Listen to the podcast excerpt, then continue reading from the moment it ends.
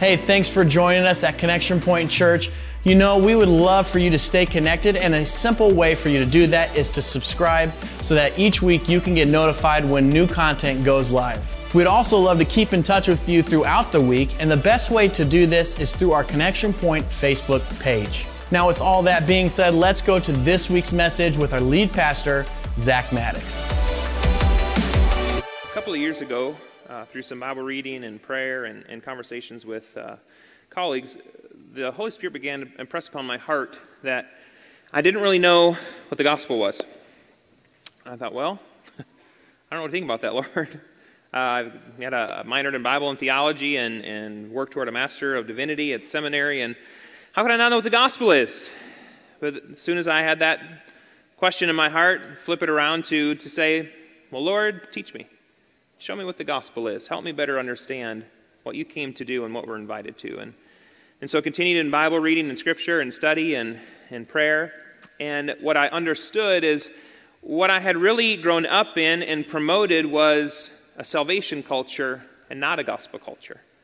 And those two things are different, whether we realize it or not. And so a salvation culture would be more akin to understanding we're trying to lead people to the place of making a decision from unsaved to saved. And it's kind of the question of whether you're in or you're out. And maybe we'd lead somebody in something called like the sinner's prayer. And that's kind of a salvation culture. And although salvation is part of the gospel, it's not the whole gospel. And there's so much more than that. So as I began to really explore what is the gospel, what the Lord began to show me is if we don't encourage and promote a gospel culture, then it's really hard to move decision makers, those who've made decisions, to move from unsaved to saved into disciple makers. Because if all we promote is salvation, then really all we're going after is I need to be saved so I can go to heaven one day. But then there's really nothing more than that. I've just made that decision, and so I can just kind of wait for the day that one day I leave this place and go to the next. But there's so much more than that. The gospel culture would help us understand that there is a story that we are invited to live in. It's God's story, and it's so much better than just trying to live in our own story. And so what I want to do this morning is part of our series on A Great Awakening is understand that we need to, and the Lord is helping the church awaken to the gospel. And so I want to help point out in Scripture today where we can find that and to help us better understand what is the story we're invited to live in. So if you have your Bibles, hey, I hope you do. I hope you've got God's Word with you today. If you're new to Connection Point, we say that simply as a weekly reminder. We want you in God's Word, not just on a Sunday, but every day.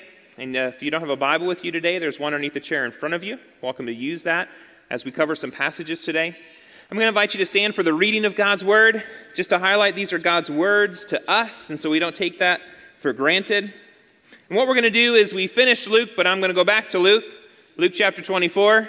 We'll finish it again.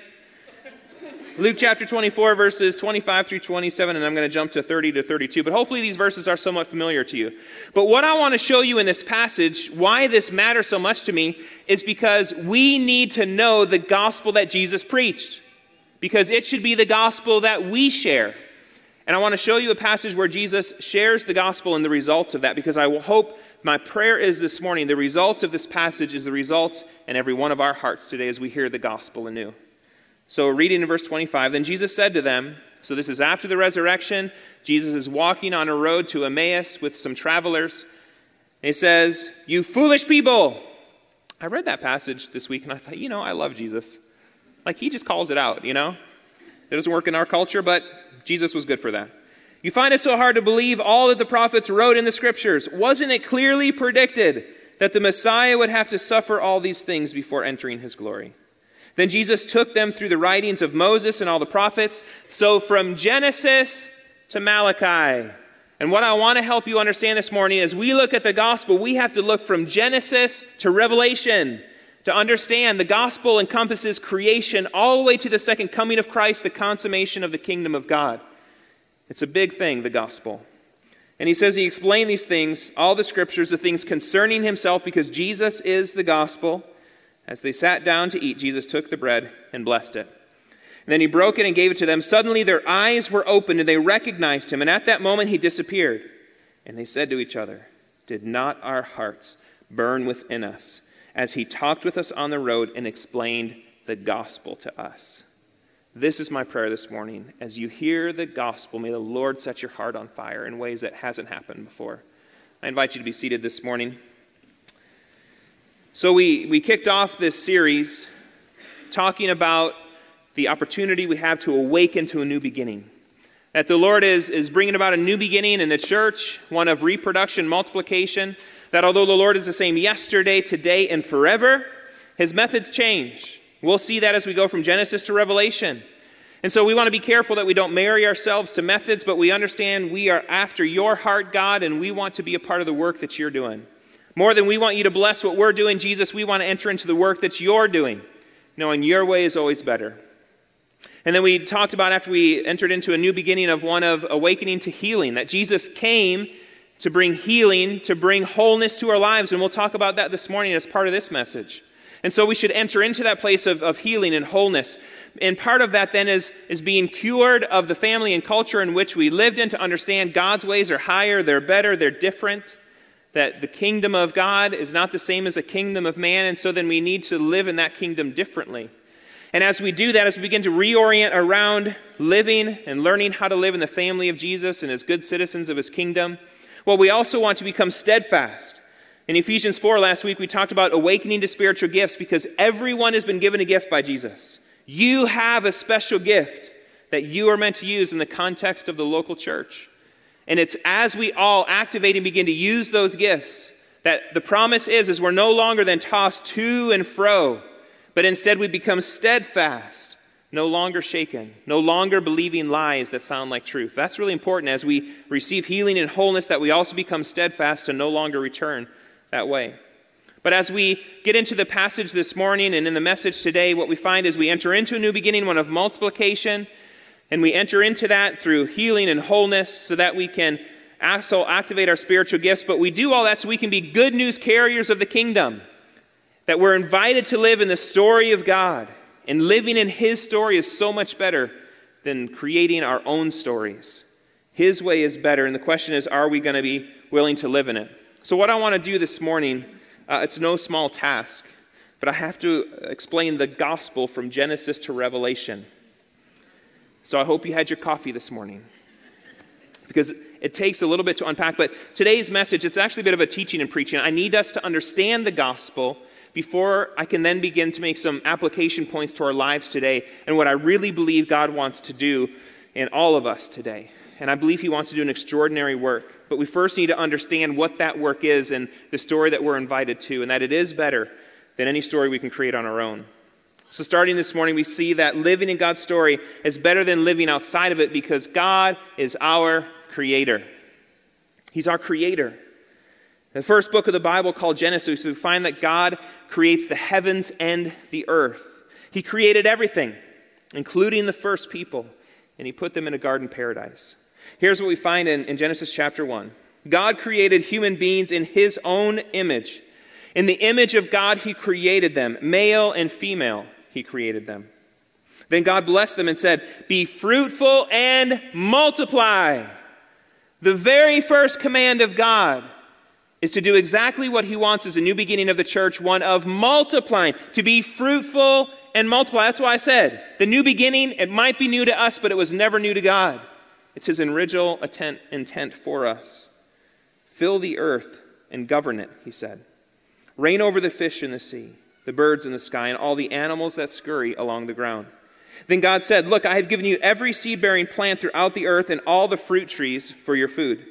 And I have given every green plant as food for all the wild animals, the birds in the sky, and the small animals that scurry along the ground, everything that has life." And this is what happened. Then God looked over all he had made. He saw that it was very good. God creates good things. God made Adam and Eve in his image and likeness, and he gave them one simple task: to govern the world on God's behalf. That was the task. But Adam and Eve, they thought better, and they usurped God's prerogative. Here's what we find in Genesis chapter 3, that the serpent was the shrewdest of all the wild animals the Lord God had made. One day he asked the woman, "Did God really say you must not eat the fruit from any trees in the garden?" "Of course we may eat from the trees in the garden," the woman replied. "It's only the fruit from the tree in the middle of the garden that we're not allowed to eat." God said, "You must not eat it or touch it. If you do, you will die." You won't die, the serpent replied to the woman. God knows that your eyes will be opened as soon as you eat it, and you'll be like God, knowing both good and evil. The woman was convinced. She saw that the tree was beautiful and its fruit looked delicious, and she wanted the wisdom it would give her. So she took some of the fruit and ate it. Then she gave some to her husband who was with her, and he ate it too. In this act, Adam and Eve, they usurped the rule of God in this world. And instead of listening to the good word of God, they listened to the serpent and to themselves and ruined their opportunity to govern as God's co-governors in Eden. For one dark moment, the human representatives of God acted the part of God. So God banished them from Eden and cast them into the world as we now know it. Instead of fulfilling our created role, we forfeited our opportunity to live in the good world God created for us. We as humans chose to live in our own story, thinking we could be our own gods, and evil entered the world. We gave over our co-governorship to the accuser, to Satan, and God would have to find another way for his likeness to co-govern the world. So living in God's story, it's better than living outside of it because God is our creator, and he created a good world that we tainted due to our disobedience. As we continue in that gospel story, we see that living in God's story is better than living outside of it because God makes covenants. God makes covenants, and this is a good thing. You know, sadly, what we'll find as we continue to read through the book of Genesis and beyond is all the descendants of Adam and Eve have proven this pattern. We're all usurpers. We all want to rule not under God as God's under-governors, but as gods and goddesses ourselves. This is the very definition of secularism, where we are our own gods. I want you to think about that. This problem we have today, it's an age-old problem. It's the original sin. Secularism really is not new. It started in the Garden of Eden. It's with us still. Now still, God gave Adam and Eve's descendants the opportunity, the right to continue to rule in some capacities, but they cascaded into a nightmare of rebellions that all but ruined their opportunity to govern on God's behalf. But what we see is God is gracious. Just as he gave Adam and Eve a new opportunity after their failure in Eden, so God gave all the descendants more opportunities. But rebellion was the name of the descendants' game. And with their building of the Tower of Babel, which took Adam and Eve's attempted takeover to a new level, God chose another way of establishing his rule on earth. How did he intend to do it? God chose a man named Abraham. God created a covenant between himself and Abraham, a covenant that was to be eternal and redemptive. I want you to hear this covenant from Genesis chapter 15. So then the Lord took Abram outside and said to him, "Look up into the sky and count the stars if you can. That's how many descendants you will have." And Abram believed the Lord, and the Lord counted it to him as righteousness because of his faith. Then the Lord told him, "I am the Lord who brought you out of the Ur of the Chaldeans to give you this land as your possession." But Abram replied, "O sovereign Lord, how can I be sure that I will actually possess it? Bring me a 3-year-old heifer, a 3-year-old female goat, a 3-year-old ram, a turtle dove, and a young pigeon." So Abraham presented all these to him and killed them. Then he cut each animal down the middle and laid the halves side by side. He did not, however, cut the birds in half. As the sun was going down, Abram fell into a deep sleep, and a terrifying darkness came down over him. After the sun went down and darkness fell, Abram saw a smoking fire pot and a flaming torch pass between the halves of the carcasses. So the Lord made a covenant with Abram that day. I don't know if anyone's ever explained what this covenant is referring to.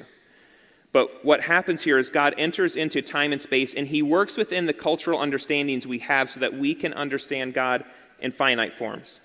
And so what God is doing is he's actually asking Abram to make a covenant that Abram would understand in his day, where there would be this great king and a lesser king that would make a covenant together.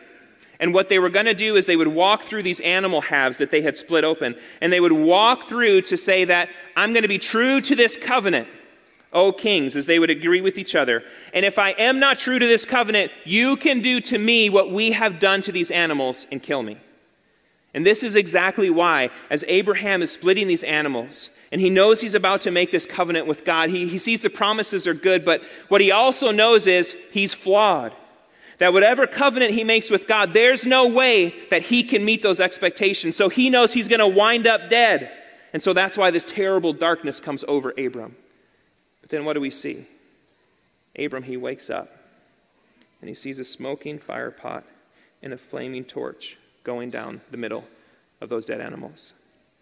Because God knew Abraham was not going to be able to fulfill that covenant. So who do we think that smoking fire pot and that blazing torch is? But God the Father, and said, "Son, walk with me, that we will take this covenant upon ourselves and make it to be true."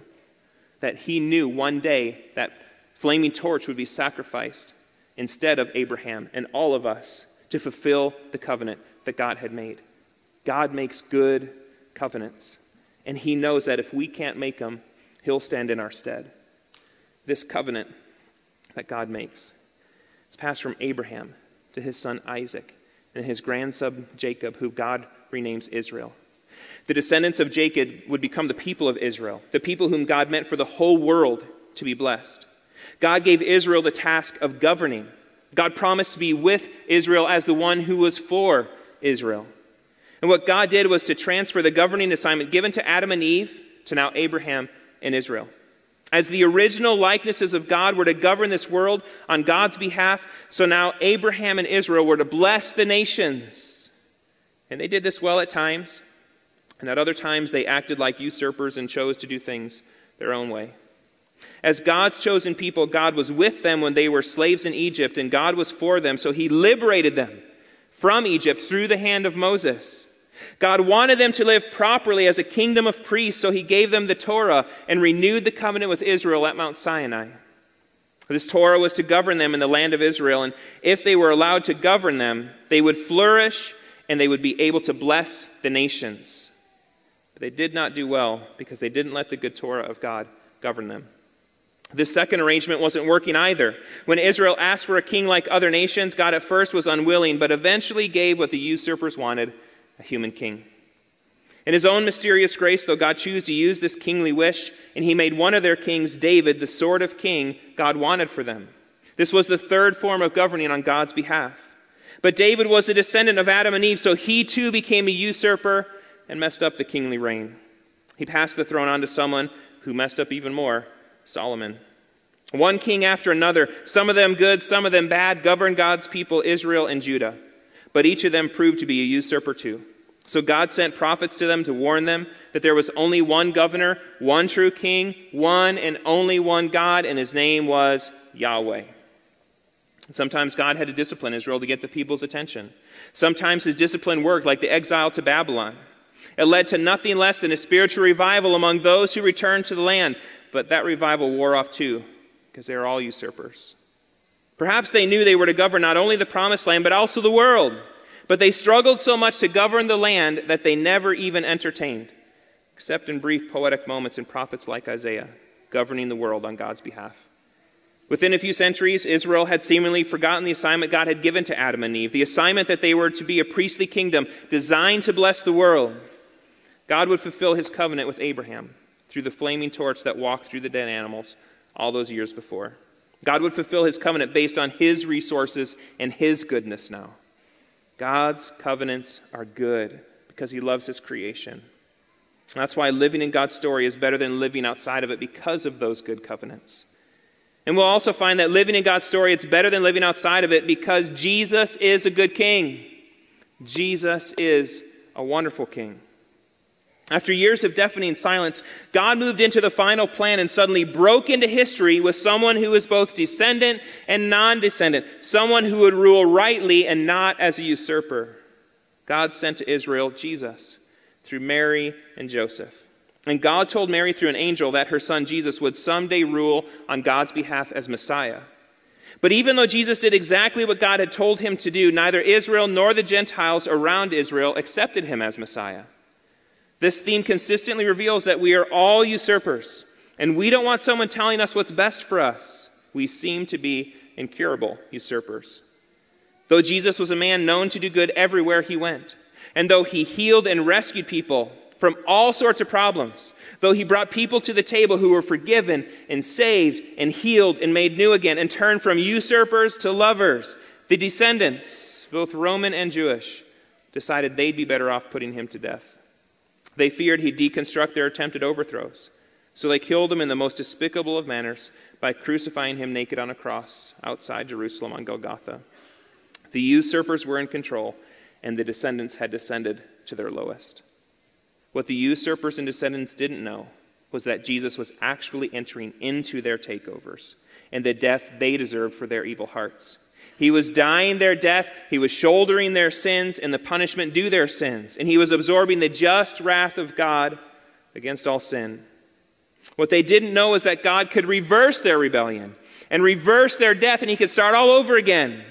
What they didn't know is that this way of dying as a servant was to become the only true way of living and making peace in this world.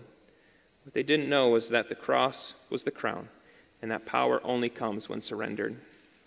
No one understood this, not even Jesus' closest followers.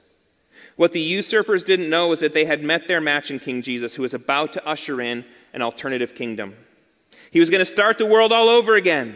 God, the God who graciously gave Adam and Eve another chance, and the God who rescued Israel from the clutches of Egypt, and the God who whistled for the Israelites to return from Babylon, that same God, Yahweh, the Father of Jesus Christ, he erupted the normal categories of history one more time.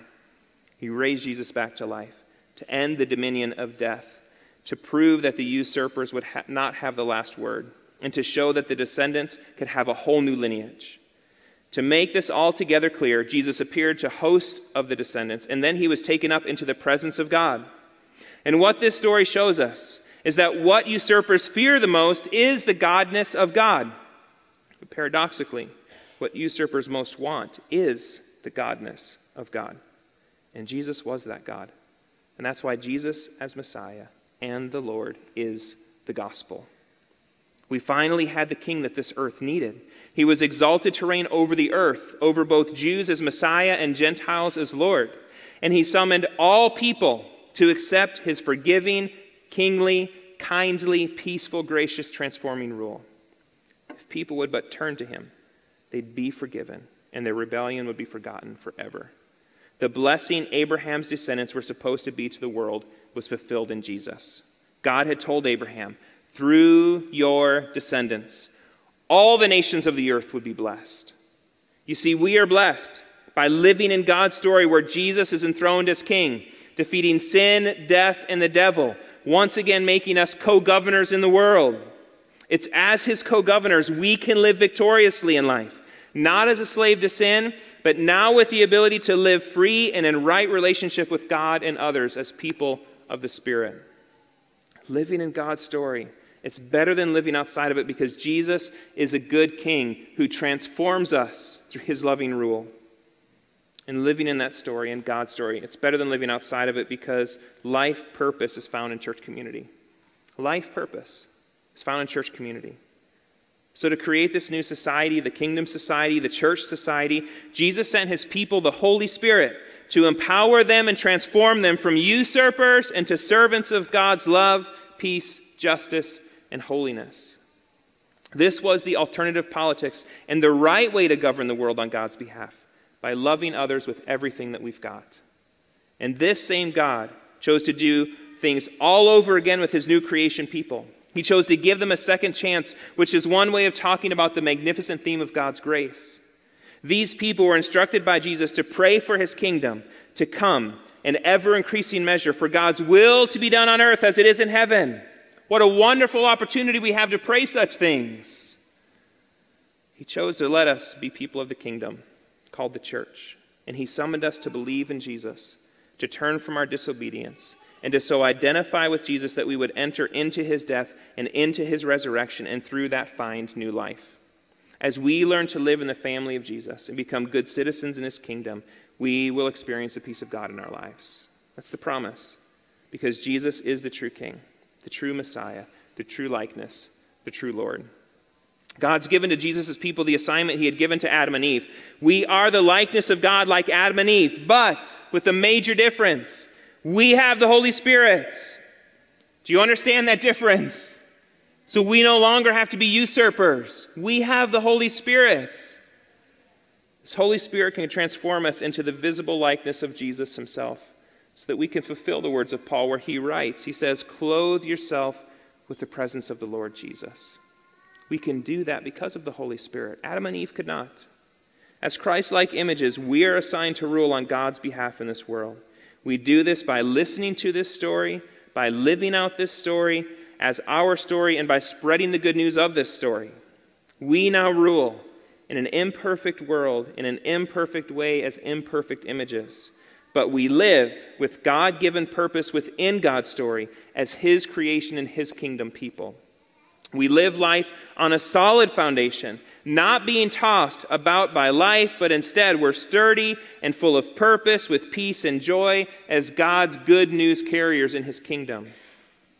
Living in God's story, it's so much better than living outside of it, because life purpose is found in church community as God's co-governors in the world. And living inside God's story, it's better than living outside of it, because Jesus is coming again. Jesus is coming again. Someday, the perfect likeness of God, He's going to come back. And He will rescue His imperfect images and set them up one more time in this world. This time, though, it will be right, because Jesus will be the temple, and the garden will become the eternal city, and it will be filled with peace, love, joy, and holiness. All rebellions will end, and everyone will serve Jesus in the power of the Spirit to the glory of God the Father. Humans will govern on God's behalf in the way of Jesus forever. Here's what we find in the book of Revelation. John, a disciple of Jesus, he has this vision from the Lord where he says, "Then I saw a new heaven and a new earth, for the old heaven and the old earth had disappeared." Don't fall in love with this earth, because it's going to pass away. The Lord is bringing something new. "And I saw the holy city, the new Jerusalem, coming down from God out of heaven. I heard a loud shout from the throne saying, 'Look, God's home is now among His people.'" What a promise. "He will live with them.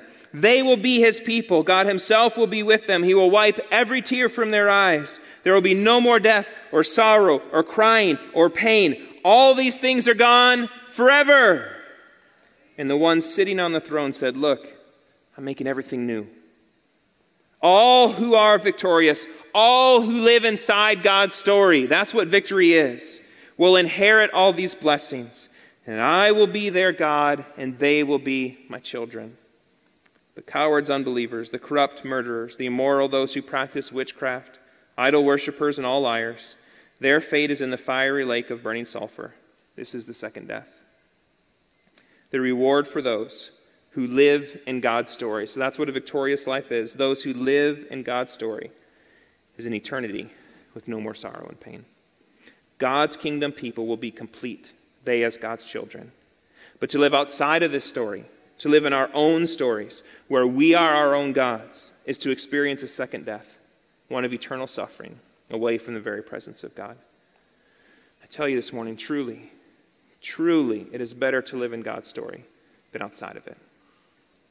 If you've committed your life to Jesus, if you know He died and rose again, then you are a good news carrier in the kingdom of God. The gospel is so much more than Jesus coming for the forgiveness of our sins so that one day we don't go to hell. The gospel is the good news that God's kingdom broke into the world with Jesus. His kingdom is where He rules and reigns, where Satan is defeated. Wherever Satan's rule still exists in our world today, we bear the responsibility to bring the rule and reign of God into that realm. That's the gospel. You're saved unto something. We go announcing that Jesus has come and defeated sin, death, and the devil. This is the gospel, that Jesus broke into the world so that we can be set free from the effects of evil in our lives. We can experience peace and joy and know that the very Spirit of Jesus is at work in us. What I want to do today is close and show you a video that captures what I've shared with you this morning so we can understand what the gospel is. And then I want to share what are those implications for us this morning. How do we live the gospel? Let's share that video. So it explains a bit of where that word comes from, but in terms of the actual Greek word euangelion that they refer to here, which is what we translate as gospel, the New Testament's written in Greek, it was actually a Greek military term. That the idea was that when a king or ruler took over a certain land or a town or a place, that the king or ruler would send the evangelist out to that space, into that area, and make the announcement, the euangelion, that the gospel, as we would say, that there's a new king, a new ruler. And for the Greek military, it'd be like, okay, now Alexander the Great is now your king, or Julius Caesar is your king. That's where that term actually meant from. And so then what happens is Jesus and the disciples, they pick up on this term, And they use the word gospel to make this announcement. That wherever there is darkness, wherever there's injustice, wherever there's pain, wherever there's captivity, we're coming into that environment. We're coming into that territory. We're coming into that person's life, and we're declaring an announcement. There's a new king, a new ruler, and this is good news for you because you can be freed with Jesus. That's the gospel. They enter in with that message of understanding a new king has come, and he's a good king. Different than Alexander the Great and Julius Caesar, this king serves, that he sacrifices himself so that you can be freed. What a wonderful gospel message we have, that you're no longer in captivity. We find in Luke 4, Jesus says, I came to set the captives free, those bound by evil. So how does that apply to us today? It's very simple. What are you struggling with today? What are you struggling with? Because the good news is Jesus came. He conquered sin, death, and the devil, and he wants to set us all free to make us all whole. And how much better could your life be if you fully embrace that gospel message today? How much freer could you live if you truly dedicated your life to Jesus? Because that's what's required. You must surrender your life to Jesus to enter into God's story so that Jesus can take over and remove those things from your life which have kept you in captivity. So I was wrapping up this message on Friday. The image the Lord gave me is so often we come on a Sunday, and instead of coming to seek the freedom that Jesus offers, you know, we set up and talked about, we enter and gather because we set up guaranteed places of encounter with the Lord so that he can liberate us. But instead of pushing into that place, instead we just come to sing a few songs, to get a Band-Aid put on the challenges in our life, and we go out only to come back and get a new Band-Aid the next week. You are not meant to get Band-Aids at the church. You are meant to be set free in Jesus' name from anything that would hold you back in life. So what I asked the Lord this morning is, number one, set hearts on fire with this gospel message. But number two, what I know is you can't be a good news carrier unless you have first experienced the good news yourself. So here's what I was at. We had a prayer time on Friday evening, 6:30 to 10:30. And Deanne, as she opened the first prayer time in Greater Lafayette, she shared from Matthew chapter 9. And in verse 35, it says, And Jesus went throughout all the cities and villages, teaching in their synagogues and proclaiming the gospel of the kingdom. That's what you just heard today. This is the gospel of the kingdom. And here's what it says, healing every disease and every affliction. And I said, you know what, Lord? I want you to do that today. Let's be so audacious to say, heal every disease and every affliction, because as you then have good news to share, because you have neighbors and coworkers who are bound in captivity, and they need to have an example of someone who's been set free, so you can say, hey, I was there, but I'm no longer, because Jesus set me free, and you can be too. That's the gospel. So I want to invite you to stand this morning. We're going to close with a couple of response times. And really what I want in response, and this is for believers and unbelievers, that you experience the gospel today. Because I am convinced as you experience the gospel, as you experience freedom, you can't help but not share it. That somebody's going to come into your life that says, I'm struggling with fear. I'm struggling with anxiety. That I'm dealing with depression, that I've got life-controlling issues. And you can say, and I was there, but I'm no longer, because Jesus, the good news is, Jesus came, and he came to set us free. No longer do I need to be held captive anymore. So the invitation this morning is this. Where do you find yourself today? Are you struggling with fear? I'll tell you what, that's a big one in our country today. We've put our confidence in the wrong things, and so now we're fearful. So today you need to put your confidence in the right thing. The good news that Jesus came. And his promises are true because he's a good king. Do you find yourself struggling with anxiety? Are you in a place of depression?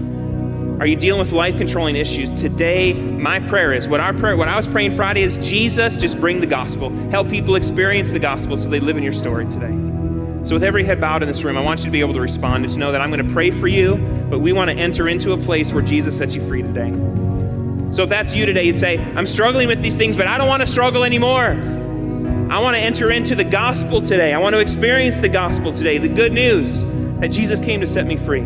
I just invite you to raise your hand. Are you struggling with fear? Say, man, that's me. I'm struggling with fear. Are you struggling with anxiety? Man, that's me. I need to be set free from anxiety. Are you struggling with life-controlling issues? Gosh, I've got some things that I've got to be set free from. I'm struggling with depression. I need freedom. Who here today would say, that's me? Several hands up all across this room. Anybody else? You cannot be set free from it if you will not recognize it. If you will not admit to say, I'm struggling with these things, that's what confession is. That's what repentance is. I need to change my mind. I need Jesus to come in and set me free.